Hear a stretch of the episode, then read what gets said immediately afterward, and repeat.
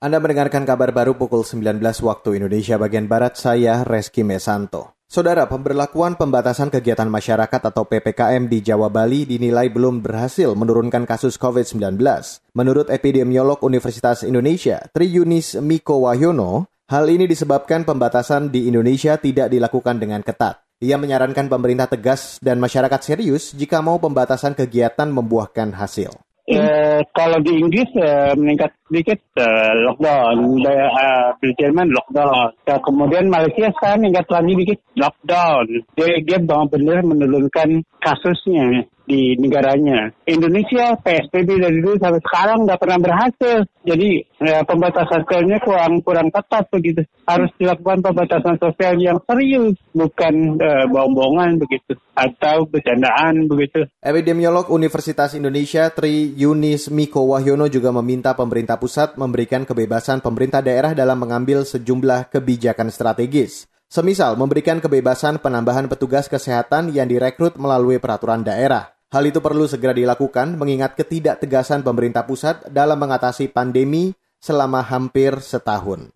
Kita beralih ke Surabaya, Saudara. Pelaksana tugas Wali Kota Surabaya, Wisnu Sakti Buana, akan menutup sejumlah jalan protokol di Surabaya, yakni Jalan Tunjungan dan Jalan Darmo. Langkah itu dilakukan menyikapi instruksi pemerintah pusat yang memperpanjang pemberlakuan pembatasan kegiatan masyarakat atau PPKM untuk 2 minggu ke depan. Ada masalah, artinya ini seperti biasa saja, cuman memang mal harus tutup jam 8. Dan nanti akan kita berlakukan mulai besok itu tiap akhir pekan, jadi Jumat malam dan Sabtu malam itu jalan protokol akan kita tutup. Kita berkenakan social distancing, jalan protokol dari Raya Darmo, Tunjungan kita tutup jam 8 malam. Kita harapkan masyarakat juga paham itu sehingga tidak menambah kerumunan di akhir pekan untuk keluar rumah. Itu yang kita harapkan. Berarti yang penutupan keluar jalan itu enggak minggu ini aja, Pak? Mulai minggu ini. Wisnu Sakti menyebut pada hari biasa jalan protokol tersebut cenderung dipadati oleh masyarakat. Mereka berkerumun dan tidak menerapkan protokol kesehatan sehingga dikhawatirkan menjadi sumber penularan COVID-19. Penutupan tersebut akan dilaksanakan selama kebijakan PPKM belum dicabut pemerintah pusat. Hari ini pemerintah memperpanjang kebijakan PPKM hingga 8 Februari 2021. Saudara, Indonesia tidak memiliki wakil dari sektor tunggal putra di turnamen badminton Thailand terbuka 2021. Kepastian ini didapat setelah 2 pemain tunggal putra nasional yakni Anthony Ginting dan Cesar Hiren Rustavito terhenti di babak kedua.